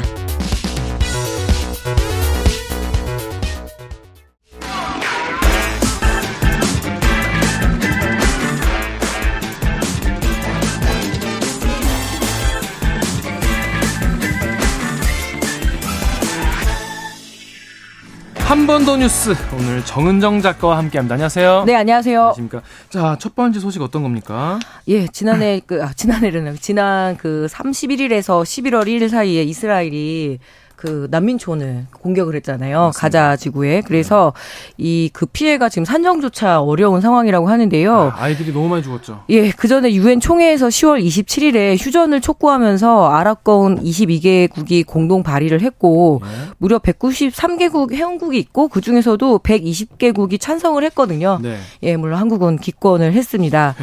예, 그래서 뭐 총회가 법적 구속력이 있지는 않지만 이런 결의안이 통과됐다라는 것 자체가 지금 가자 지구의 어떤 참상을 알려냈다는 점에서는 의미가 있을 것 같고요. 예, 2023년 그러니까 10월 31일과 11월 1일 사이에 이 어, 유엔이 운영하는 그 학교까지도 공격이 맞습니다. 됐거든요. 네. 그래서 이 민간인들의 대피소로 그동안 학교와 병원들이 활용이 됐었는데 이 폭발 때문에 폭격 때문에 사망자가 속출을 하고 무엇보다 빵집이나 교회 그리고 병원까지 이런 민간인이 그 있는 곳까지 공격을 당했기 때문에 음. 지금 그 참상은 사실은 뭐 상상하기도 어려울 정도인 것 같습니다. 음. 네. 근데 이번에 아무래도 팔레스타인 같은 경우는 안 그래도 힘들게 사시던 네. 분들이잖아요. 그러다 보니까 뭐 통신 사실 우리가 네. 그냥 공기처럼 그냥 늘상 겪으니까 뭐 당연한 줄 아는데 통신도 안 되고 물도 없고 전기도 없고. 네, 그동안 이 팔레스타인이 어, 구호 그리고 원조에 의지해서 지내왔었잖아요. 가장 중요한 식량과 의약품 지금 공급, 공급이 끊겨 있는 상황이고 무엇보다 식수마저 지금 바닥을 드러내고 있다고 합니다. 또 연료가 부족해서 병원 운영이 어렵다라고 이렇게 가자 보건 당국이 이야기를 하고 있는데 게다가 이번에 병원 폭격으로 150명의 의료진들마저도 사망에 이르게 되다 보니까 다친 사람들도 치료하기가 어렵고 그렇죠. 그리고 예 그 사망하는 사람들도 처리가 어려운 그런 아주 참담한 상황이라고 할 수가 있는데. 있는데요. 지금 그 유엔 팔레스타인 난민 구호 기구의 말에 따르면은 지금 빵 두 조각 정도로 버틸 수밖에 없는 그런 상황이라고 이야기를 합니다. 예. 아. 긴급하게 밀가루를 지원을 하고 한 여든 것 정도의 빵집에다가 이렇게 빵을 만들어서 공급해라라고 했는데 이번에 이 빵집마저도 공격을 아이고. 받은 그런 참담한 상황이고요. 무엇보다 심각한 것이 지금 깨끗한 물을 구하기가 어렵다라고 합니다. 네. 지금 이 피난민들에게 하루 1리터 정도의 물을 공급하고는 있지만 아 1 리터면은 사실 뭐 생수 4병 정도잖아요. 그래서 그 부족함이란 건 뭐 이루 말할 수가 없을 것 같습니다. 그렇기 때문에 깨끗한 식수와 식량, 의약품, 의약품이 부족하다 보니까 지금 이런 호흡기 감염 그리고 수인성 아, 질병 네. 또 이 폭탄에서 나온 화학 물질에 노출이 되면 적절한 치료가 필요한데 그냥 방치된 그런 상황이다라고 지금 외신들 보도가 예, 긴급하게 타전되고 있고요. 음. 네. 물론 뭐 하마스의 테러도 끔찍하지만 네. 이스라엘이 지금 민간인들을 너무 많이 죽이고 있으니까 네, 네. 이거에 대해서 국제 여론도 굉장히 좀 싸늘하더라고요. 예, 지금 뭐 미국과 유럽 뭐 중동부터 해서 어 아주 대대적인 시위가 좀 벌어지고 있고요. 예, 한국도 반전 단체들을 중심으로 해서 음, 음. 이 예, 성명서가 발표되고 있습니다. 음. 특히 중동과 남미 국가들까지 나서서 이스라엘 대사를 본국에서 소환하고 혹은 자국에 있는 이스라엘 대사를 본, 어, 이스라엘 다시 보내고 네. 어떤 이런 외교적 단절들을 선언하고는 있지만 얼마나 실효성이 있을지는 의문입니다. 어, 네. 뭐, 뭐, 다른 나라 마찬가지겠지만 그래도 미국이 어떻게 좀 결단하느냐가 좀 중요할 것 같네요. 예, 지금 미국 내 그 여론도 매우 좋지가 않아서 네. 이존 바이든 대통령마저도 일시 중지, 즉 음, 음. 포로가 음, 음. 이 송환될 때까지는 좀 이런 공격들은 하면 안 된다라고 이렇게 이야. 이야기를 좀 하고 있고요. 아, 그런데 무, 엇보다는 지금 네타냐후 총리에 대한 여론들이 이스라엘 내에서 매우 좋지 않습니다. 어. 이 여론조사 결과를 보니까 네. 76% 정도가 이 네타냐후 총리의 퇴진을 원한다라는 이런 그 시위가 벌어지고 있고요. 네, 높네요. 그렇습니다. 음. 근데 그러면은 지금 다른 무엇보다 이제 무차별적으로 민간인이 죽기 네. 때문에 그리고 뭐 땅굴이 병원 밑에 있다고 해서 병원을 네. 때리고 그러니까 민간인 참상이 좀 빨리 그거라도 좀 이렇게 막 막고 뭔가 좀 얘기를 하면 좋을 텐데 지금 그게 어떻게 좀 진행되고 있습니까? 네, 뭐 저도 이 유엔 총회 이 결의안 내용을 말씀드리면서 네. 마무리하고 싶은데요. 일단 적대 행위 중단으로 이 가기 위해서 즉각적으로 이런 휴전들이 좀 필요하다는 이야기하고 그리고 교전 당사자의 국제인권법, 인도주의법 준수, 즉 가자 지구의 난민들, 민간인들은 아무런 죄가 없잖아요. 그렇죠. 교전 이건 하마스의 문제 잖아요. 교전 네. 당 사자라면 이제 하마스와 이스라엘 네, 그래서 거죠? 휴전을 해야 된다라는 어떤 이런 촉구를 좀 해야 될 것 같고요. 그리고 가자 지구 주민에 대한 어떤 생필품에 대한 즉각적인 공급이 필요할 것 같습니다. 그리고 이 어떤 세계 시민으로서도 저도 촉구하고 싶네요. 네, 네. 그렇습니다. 이게 뭐 거기 있는 분들은 뭐 갈 길도 없고, 네 그렇습니다. 길도 막혀 있고 피자도 네. 못 가는 거잖아요 지금. 굉장히 지금 심각한 상황이다. 자, 두 번째 뉴스 어떤 겁니까? 예, 대한항공 항공 승무원의 이 우주 방사선 노출의 위암, 그러니까 음. 즉 고형암이라고 하잖아요. 딱딱해지는. 네, 네, 이번에 산재가 인정됐습니다. 그동안은 좀 혈액암에 대해서는 음. 인정이 됐었는데 고형암에 대해서는 이번에 첫 산재 인정이라고 하네요. 네. 예, 고인은 그 1995년부터 2021년까지 25년 가량 이 항공기 객실 승무원으로 근무를 했습니다. 어, 그런데 이 한 달 만에 위암이 2021년에 발병이 되고, 예, 그걸 한달 만에 채 되지도 않았는데 사망에 이르게 된 아. 사건이고요. 그래서 유족들이 이런 산재 판정에 대한 그, 예, 뭐라 그러죠? 소송이라고 해야 되나요? 네. 신청을 했었는데 네. 처음에는 아닌 안 된다. 왜냐하면은 네. 이게 저선량 방사선과 고형암 즉 위암과의 연계성이 어, 증명되지 않았다라고 이제 대한항공 음. 측에서 이야기를 했는데요. 공단 측에서는 분명히 이런 저선량 이 방사선 노출이 아직까지는 그 다 밝혀진 것도 아니고 음. 누적 노출량은 훨씬 더 컸을 것이다. 그리고 어떤 승무원의 생활이라는 건 굉장히 불규칙하잖아요. 예, 식사도 제대로 하지 네. 못하고 그래서 분명히 그 원인이 있었을 것이다라는 그런 판정이 나왔고 매우 의미가 있다라고 볼 수 있습니다. 음. 네. 항공 승무원 또 조종사분들도 그렇지만은 일 상적으로 이 우주 방사능 에 이제 네. 노출돼 있는 거잖아요. 이거 관리를 하고 있습니까? 대한항공이? 네, 대한항공 측에서는 그 특히 항공 승무원들이나 조종사들 같은 경우에는 안전 기준이 6 밀리시버트. 어 제가 찾아보니까 일반인 같은 경우 1년에 한 3 밀리시버트의 노출량을 갖고 있다라고 하더라고요. 네. 그래서 충분히 관리를 하고 있다. 음. 하지만 지금 이제 저선량의 방사선의 위험도에 대해서 최근에 더 많이 알려지고 있거든요. 음. 그래서 얼마 전에 이 원자력 발전소 즉 그 거기 원자력 네. 관련한 30만 명 정도 를 대대적으로 국제적으로 조사를 했거든요. 네. 그러니까 매우 저선량이어도 위험할 음. 수 있다라는 음. 것이 지금 이제 국제 연구 결과의 추세이기도 하고요. 네, 네. 알겠습니다. 지금까지 한 번 더 뉴스 정은정 작가였습니다. 어, 1년 넘게 한 번 더 뉴스 진행해 주신 정은정 작가님이 오늘이 마지막 시간이라고 네. 합니다. 네. 청취자 여러분께 작별 인사 부탁드리겠습니다. 아, 예, 그동안 뭐 잘 들어주셔서 감사하고 저는 이제 또 청취자로 돌아가서 예, 네. 날카롭고 매섭고 그리고 따뜻하게 네. 듣겠습니다. 네. 그동안 정말 고생 많으셨습니다. 네, 감사합니다. 고맙습니다. 자, KBS 1라디오 최강기사 2분 여기까지고요. 잠시 후 3부에서는 김영익 교수와 함께하는 경제합시다. 그리고 김덕진 IT 커뮤니케이션 연구소 소장 만나겠습니다.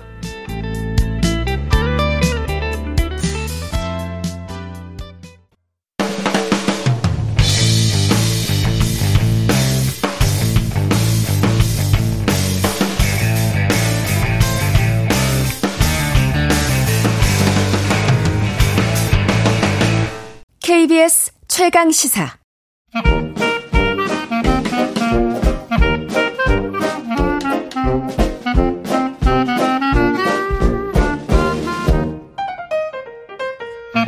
최강시사 월요일은 경제합시다 코너 있는 날이죠. 서강대학교 경제대학원 김영익 교수 오셨습니다. 안녕하세요. 예, 안녕하십니까. 안녕하십니까. 어제 저녁에 갑자기 예, 예. 속보가 떠가지고요. 저희가 예. 아이템을 갑자기 추가했어요. 예. 자, 금융당국이 내년 상반기 6월까지 공매도 전면 금지하기로 급, 긴급히 결정했는데 일단 어떤 내용인지 소개를 좀 부탁드리겠습니다. 예, 오늘부터 내년 6월까지 공매도를 전면 금지하기로 했습니다. 네.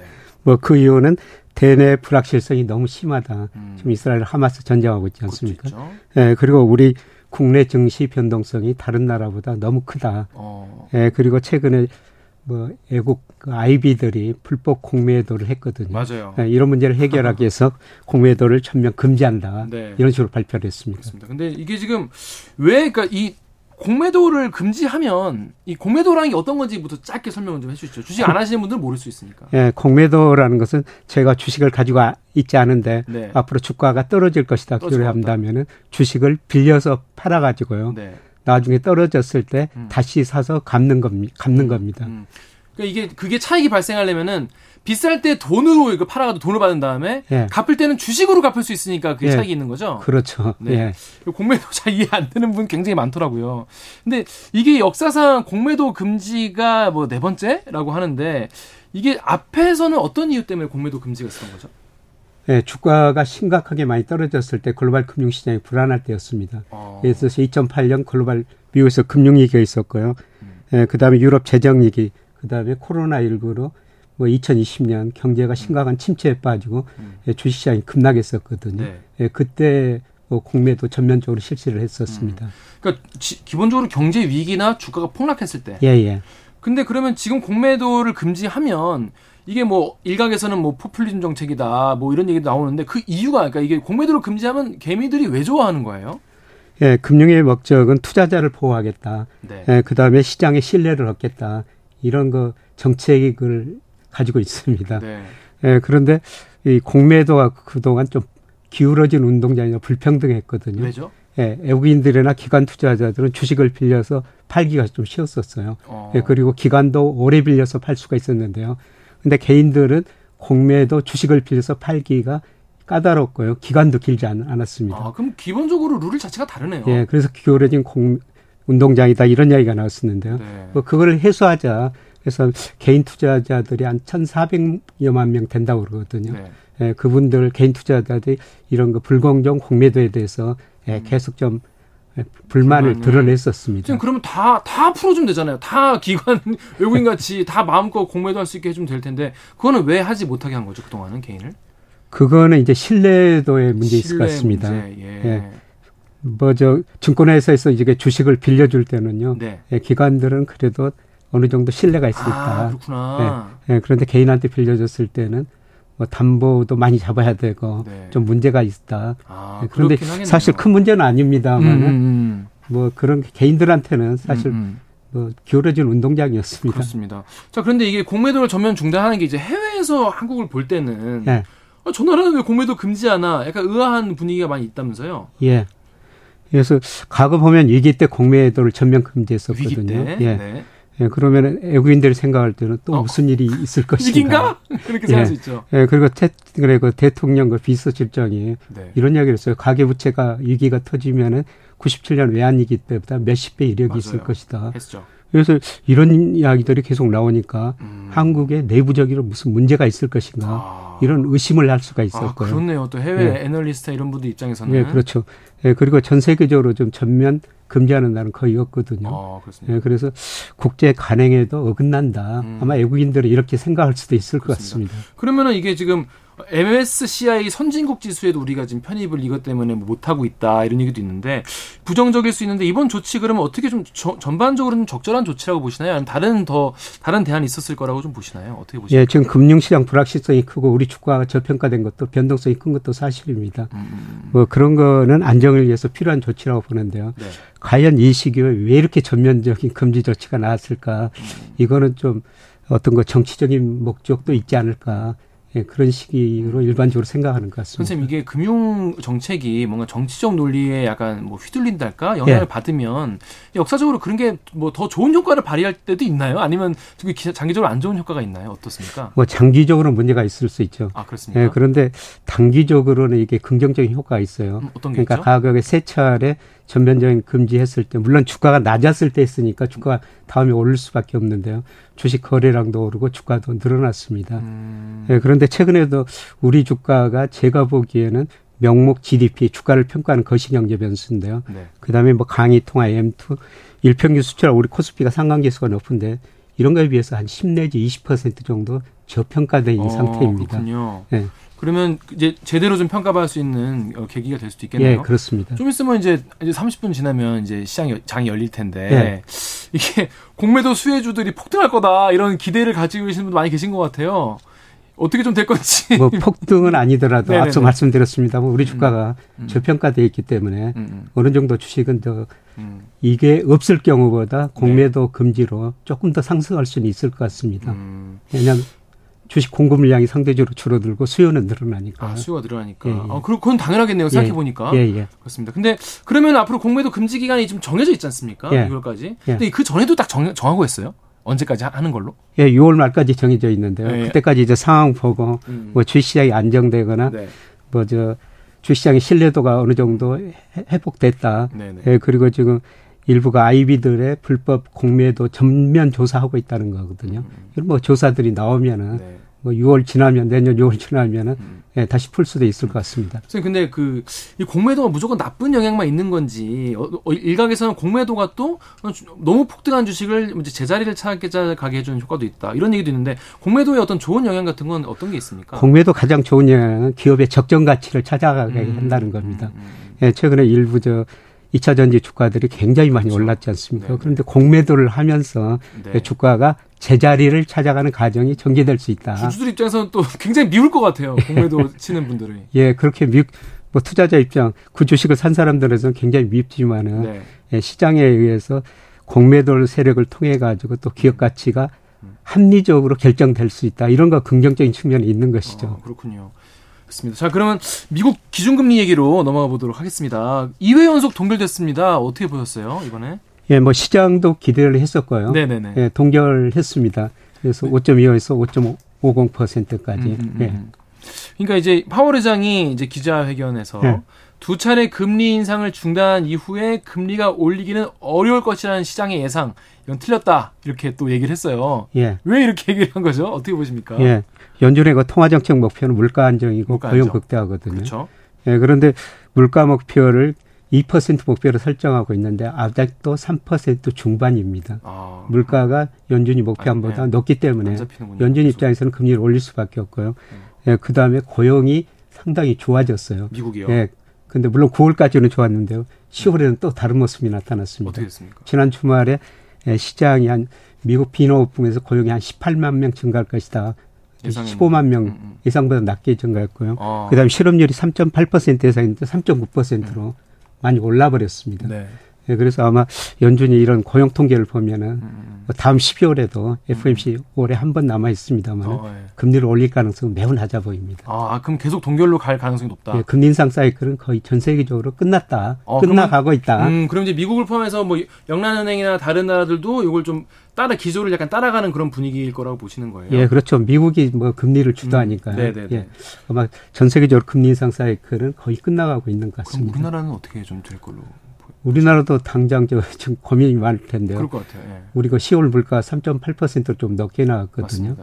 예. 예. 그런데 현재 경제가 나쁘기 때문에 예, 금리 3.5%에서 계속 동결하지 않을까 어. 예, 그렇게 생각이 됩니다. 관망할 것으로 예, 예. 봐야겠네요. 예, 그렇습니다. 자, 근데 지, 어, 지난번에도 지난주에도 얘기를 했는데 미 장기 채권 금리 예. 이번에는 그래도 그때 굉장히 쭉쭉쭉 오르다가 이번에는 금리가 떨어졌습니다. 예. 그래서 어떻게 이제 채권 투자는 어, 하시는 분들은 어떻게 봐야 되는지. 뭐 채권 투자는 좀 하시는 게 좋을 거라고 생각이 드는데요. 아, 채권 투자는 근데 예. 덩어리 덩이가 커가지고 아니 소액으로도 할 수 있습니다. 소액으로 할 수 있습니까? ETF들을 통해 가지고. 아, 아 그렇죠 예. ETF가 있구나. 예, 예. 미국 어떻습니까? 금리가 뭐 일시적으로 10년 국债 5% 넘었는데 지난 네네. 주말에는 고용 통계가 조금 예상보다 낮게 나오면서 4.57%까지 떨어졌습니다. 네.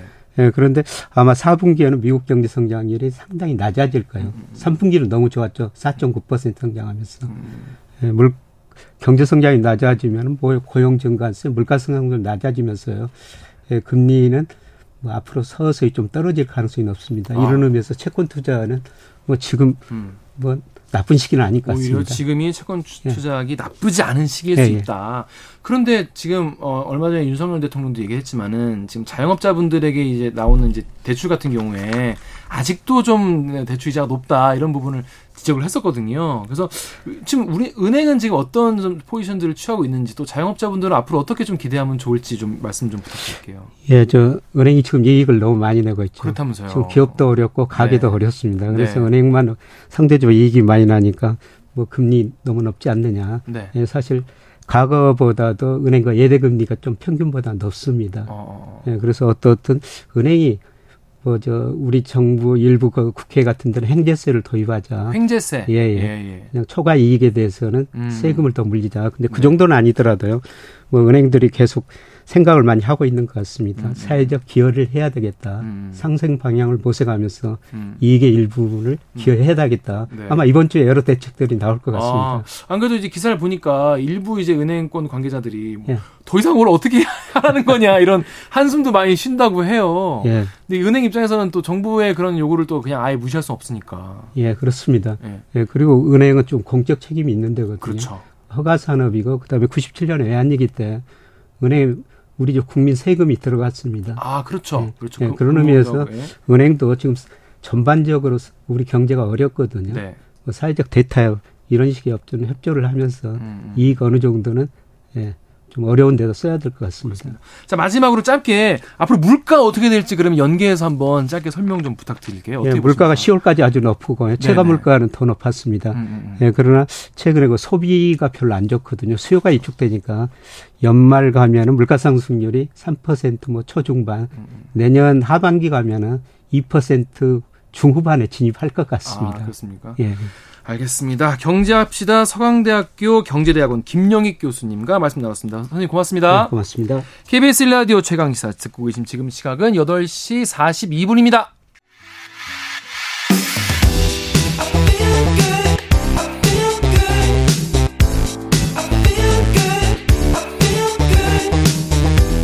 아침을 여는 기분 좋은 습관. KBS 최강시사. AI 기술이 날로 무서울 정도로 정교해지고 있죠. 발전 속도가 정말 어, 놀라울 정도인데요. AI 그러다 보니까 이제 안전성 에 대한 우려도 커지고 있습니다. 어, 세계 정상급 인사들과 빅테크 기업이 한 자리에 모여가지고 그래서 야 이거 이대로는 되겠냐 위험하지 않냐 이러면서 AI 안전 정상회의를 열었어요. 어, 이런 AI 기술을 둘러싼 국제사회 분위기 김덕진 IT 커뮤니케이션 연구소 김덕진 소장 모셨습니다. 안녕하세요. 네, 안녕하세요. 반갑습니다. 김덕진입니다. 저 이런 AI 안전 정상회의를 해야 될 정도예요. 네. 이거 어떤 분위기길래 이런 정상회의까지 한 겁니까? 그러니까 쉽게 설명드리면 우리가 챗 GPT 막 엄청 열풍이잖아요. 네. 1년 안 됐습니다. 이제 그러고 보니까 그러네요. 네, 작년 뭐 11월 뭐 10월 이때부터 해서 우리나라에 뭐 관심 가는 게 올 1월인데 네. 10개월 12개월 만에 이게 좀 말이 안 될 정도의 기술의 진화가 있다는 거예요. 얼마나 됐습니까? 뭐 예를 들면은 지금 뭐 언어 같은 경우에도 뭐 언어를 마음대로 바꿀 수도 있고 결과물이 음. 예를 들면은 챗GPT한테 뭔가 얘기를 했을 때 이거 대본도 써주기도 하고 또 어. 뭔가 책을 써주기도 하고 창작의 영역까지. 그렇죠. 그런데 이제 중요한 건 그거를 사람이 봤을 때 이게 인공지능이 한 건지 사람이 한 건지 모를 정도. 어. 그리고 또 뭐 그림 같은 경우에도 우리가 어떤 걸 그려달라고 하면은 얘가 정말 사람이 만든 수준 이상의 작품을 만들기도 하는데요. 더 놀라운 건 그렇게 해서 마음에 안 들어요. 예를 네. 들면 네. 특정 부분이 어 저건 사람 좀 동물로 바꿨으면 좋겠어요. 그럼 말로 이렇게 시키는 거예요. 음. 동물로 바꿔달라고. 그럼 음. 바꿔주기도 합니다. 음. 이렇게 되다 보니까 뭐 여러 가지 고민들이 생기는 거죠. 이게 과연 어떻게까지 갈 거냐. 뭐 예를 들면 이런 작품에 대한 뭐 저작권부터 시작해서 아, 저작권 문제. 네 그리고 또 이제 예를 들면 이렇게까지 얘네들이 똑똑해지면 나중에 혹시나 통제 안 되면 어떡하냐. 그 영화에 많이 나오잖아요. 뭐 그런 인간을 것, 지배하는 그렇죠. 뭐 그런 이제 뭐 터미네이터 같은 상상도 할 수 있고요. 근데 또 반대로 이걸 또 재밌게 보시는 분들은 이거 도라에몽 같은 상상도 하시기도 해요. 아, 뭐든 나온다. 네, 그렇죠. 그리고 이제 그런 식의 아이디어들도 있고 또 이제 가장 중요한 것 중에 하나는 이 모든 지금 데이터를 중심으로 그러니까 이른바 빅데이터를 중심으로 해서 AI가 발전하고 있는데 모든 게 생각해 보면 다 미국 빅테크 중심이거든요. 왜 미국 빅테크 중심이죠? 돈이 많이 들어서 그런가요? 어, 여러 가지 이유가 있는데요. 일단은 이런 생성형 AI 가 되기 위해서는 엄청나게 많은 데이터가 필요합니다. 그렇겠죠. 그 데이터를 갖고 공부한 내용을 갖고 얘가 통계적으로 얘기를 하는 건데 네. 데이터를 어디가 갖고 있는가를 생각해 봐야 돼요. 구글? 그렇죠. 그럼 구글이 우리가 다 알다시피 미국 회사잖아요. 그러네요. SNS, 페이스북 거죠. 그럼 그렇죠. 미국이죠. 어. 유튜브 미국이죠. 그러네요. 그러니까는 전 세계에서 지금 일단은 데이터도 다 미국밖에 없고 그리고 또 이거를 가지고 또 뭔가 움직이기 위해서 말씀하신 대로 엄청난 자산뿐만 아니라 인프라라는 게 필요하거든요. 그러니까 뭐 음. 뭐 클라우드라든지 네. 그래픽이라든지 그럼 클라우드도 다 보면은 지금 미국 서버들이 다 어. 서버들도 다 미국 빅테크 뭐 이러다 보니까 미국을 제외한 나머지 국가들 같은 경우에는 이렇게 되면은 우리나라의 어떤 주권이나 패권 음. 이런 것도 어떻게 되느냐에 대해서 당연히 걱정할 음. 수밖에 없죠. 음. 그러니까 이러한 여러 가지 이유들 때문에 이번에 영국에서 이 AI 안전 정상 회의라는 게 열렸다고 보시면 될 것 같고요.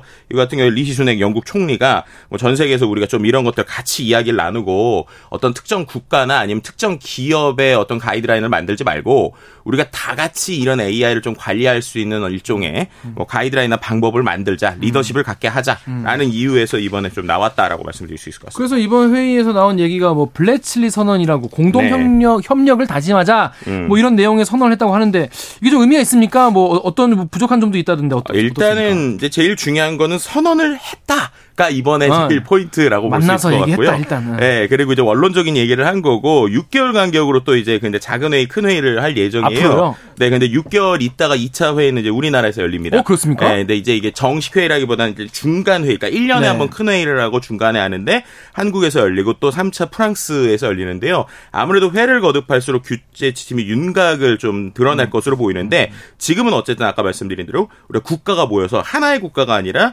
여러 국가가 공동으로 만들 만 들자. 공동으로 좀 연구도 해보자라고 음. 하는 게 제일 포인트다 이렇게 음. 말씀드릴 수 있을 것 같습니다. 근데 블레츨리 선언에서 이제 frontier AI라고 불리는 네. 미래의 고성능 AI 얘기를 했는데 우리가 아직까지는 뭐 우리가 AI 하면 사실 뭐 알파고부터 사실 네. 처음 들은 분이 많이 계실 거예요. 그렇죠. 근데 근데 이 거에 비해서 frontier AI는 어느 정도 수준을 말하는 거예요? 그러니까는 고성능 AI가 쉽게 말하면 챗 GPT부터 시작해서 우리가 보는 이런 뭐 언어를 잘하는 그러니까 언어도 가리지 않고 여러 가지도 사람이 답 질문한 모든 걸 답변하는 이런 쪽이라고 보시면 될 것 같고요. 학습하는 그렇죠. 그러니까 네, 궁극적으로 보면 우리가 요즘에 AGI라고 불리는데 AGI 네, 일, 인공 일반 지능이라고 하는 겁니다. 그러니까는 음. 알파고는 바둑만 두는 애잖아요. 그렇죠. 근데 얘는 진짜 뭐든지 다 하는 아, 쉽게 말해서 어. 정말 뭐 사람이 질문을 하든 그림을 그려달라고든 뭘 하든 어. 다할 수 있는 이러한 이제 것들을 이제 이른바 프롬프티어 AI라고 이제 표현을 한 것인데요.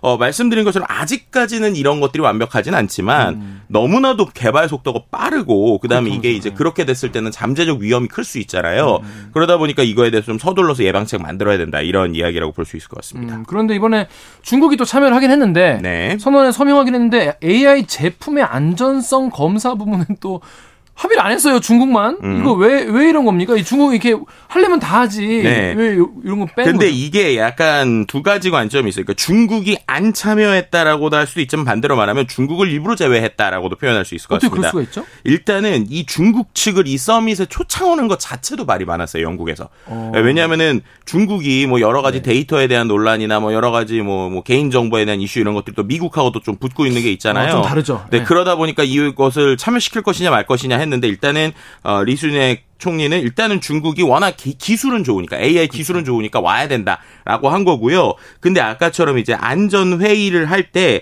기본적으로 안정성 검사 부분하고 사인을 하는 부분 있잖아요. 근데 네. 그 부분에 왜 불참했을까를 생각을 해보면 네. 실은 그때의 회의가 좀 비공개로 진행됐어요. 그리고 어. AI 기술에 대한 민감한 사안이 논의가 됐습니다. 그러니까 이걸 음. 두 가지로 볼 수 있을 것 같은데 일단 첫 번째는 기, 결국에는 이 기술에 있는 핵심 데이터들, 음, 음. 핵심 알고리즘에 대한 논의들 이런 것들이 좀 일어나다 보니까 여기서 중국이 좀 쉽사리 사인하지 못했던 거 아니냐, 혹은 그렇기 때문에 이 정보들을 중국에게 노출시키지 않으려고 하는 것이 아니냐라고 하는 두 가지 관점을 볼 수 있는데요. 음. 결국에는 지금 이게 단순히 학술의 영역을 넘어서서 국가 간의 경쟁 혹은 어. 국가 간의 패권 싸움으로도 지금 AI가 가고 있다라고 음. 하는 것으로 또 해석해 볼 수 있는 것이죠. 음.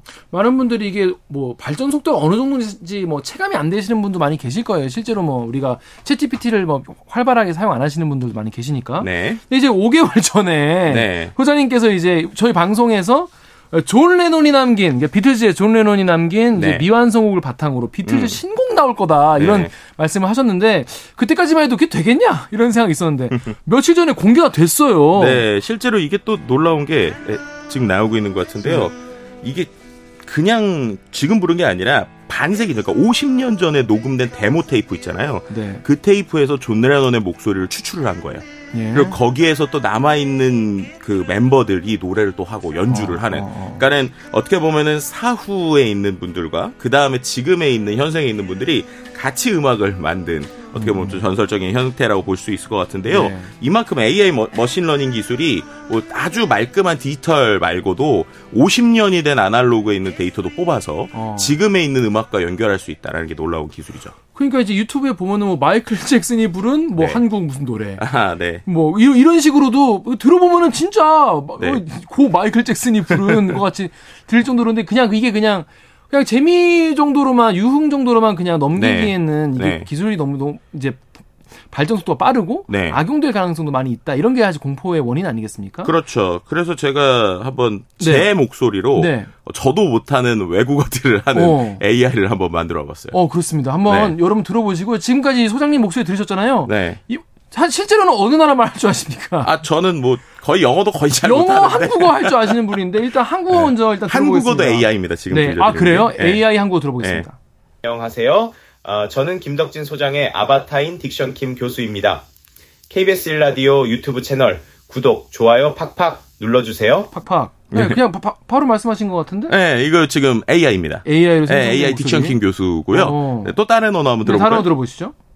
Hello, I'm Professor Diction Kim, the avatar of Duke Jin Kim. Please subscribe and like KBS One Radio's YouTube channel. 발음이 너무 좋으신데. 아우 저보다 잘하는 거죠. 둑진키 막 이런. 근데 목소리 톤은 확실히 있는 것 같아요. 네, 그죠. 그 다른 나라 다른 나라 말도 있습니까? 네. 뭐 있습니까? 중국어. 大家好，我是 Diction Kim 教授，杜克金 Kim 的化身，请订阅并喜欢 KBS One Radio 的 YouTube 频道。 네, 일본어 들어보겠습니다. こんにちは。私はキム独人所長のアバターであるディクショニングキム教授です。 KBS1 라디오の YouTube 채널 구독と いいねをお願いします. 네, 마지막으로 프랑스어 들어보겠습니다. Bonjour, je suis le professeur Diction Kim, l'avatar du directeur Deokjin Kim. Abonnez-vous et aimez la chaîne YouTube de KBS1 Radio. 네, 모닝커피가, 모닝커피가 땡기는 목소리인데, 근데 목소리는 확실히 그 목소리인 네. 거 맞긴 맞는 것 같아요. 이거 어떻게 이렇게 만드는 건가요? 놀라운 건 저 이거 집에서 하나 만드는데 3분 안 걸려요. 그런 게 너무 신기한 거예요. 네, 그러니까 실제로 네. AI 여러 가지 서비스 중에서 제가 한 스타트업의 서비스를 쓴 건데, 처음에 아바타 만드는 한 30분 정도 걸렸고요. 그다음부터 네. 제가 친 것들 언어 바꾸는데 음. 2, 3분도 안 걸려. 거의 바로바로 바로 이렇게 나와서 번역해서 음. 넣었다 이렇게 말씀드릴 수 있을 것 같습니다. 이게 이렇게 그냥 우리가 와, 신기하다, 재밌다라고 음. 하는 그걸 넘어서서 이제부터는 네. 정치인이나 네. 뭐 연예인이나 이런 사람들이 뭐 어느 나라말로 뭐 얘기를 한다든지 네. 갑자기 뭐뭐 뭐 이스라엘 전쟁을 지지하는 뭐 음. 영상을 만들 수 있, 그런 게 다 가능한 시대지 않습니까? 그렇죠. 이런 거에 대한 위험성은 어떻습니까? 예전보다 더 심해졌을 것 같아요. 아, 실제로 지금 그래서 미국에서 그 대선 시즌이 조만간 다가오잖아요. 그렇죠, 그렇죠. 이번 대선이 생성형 AI와의 전쟁이다 이런 와, 얘기가 나오는 엄청 거예요. 많이 만들겠네요. 왜냐하면 멘트도뿐만 아니라 애니메이션, 동영상 실제로 거기에 있는 것 같은 느낌을 낼 수 있으니까 음. 결국 이거 상대방 비방하거나 멘트 만드는 문제가 될 수 있는 거죠. 그래서 이런 것들에 대해서 좀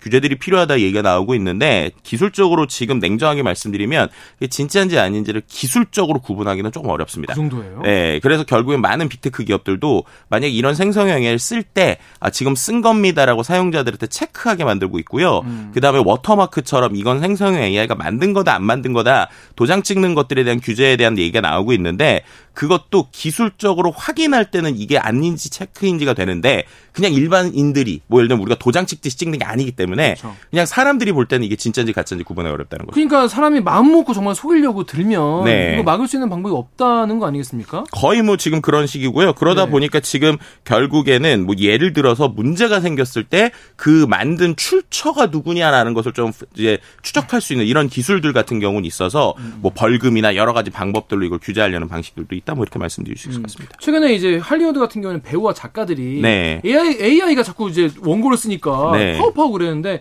이 지적 재산권 재산권 같은 논의는 어떻게 좀 어, 진행되고 있는지 짧게 말씀 좀. 네, 실제 두 가지인데요. 하나는 이제 그럼에도 불구하고 내가 이걸 응용해서 쓰는 쪽에 대한 지적 재산권에 대해서 좀 인정되는 부분이 있고요. 음. 또한 가지는 음. 이제 배우들 같은 경우는 여전히 좀 파업 중이라서 음. 민감한 문제에서 과연 내 거 어떻게 지킬 것이냐라는 아. 것들은 개인적인 이슈들이 계속 나올 것 같습니다. 네, 알겠습니다. 김덕진 IT 커뮤니케이션 연구소의 김덕진 소장이었습니다. 고맙습니다. 네, 감사합니다. 네. 지금 경기 남부 서해 앞바다, 인천 경기 북부 앞바다, 동해 중부 안쪽 먼 바다, 동해 중부 바깥 먼 바다 지역에 풍랑 경보가 발효됐습니다. TV, 라디오, 스마트폰을 통해서요. 풍랑 정보 계속 확인하시고요. 해안가 접근 삼가주시기 바라겠습니다.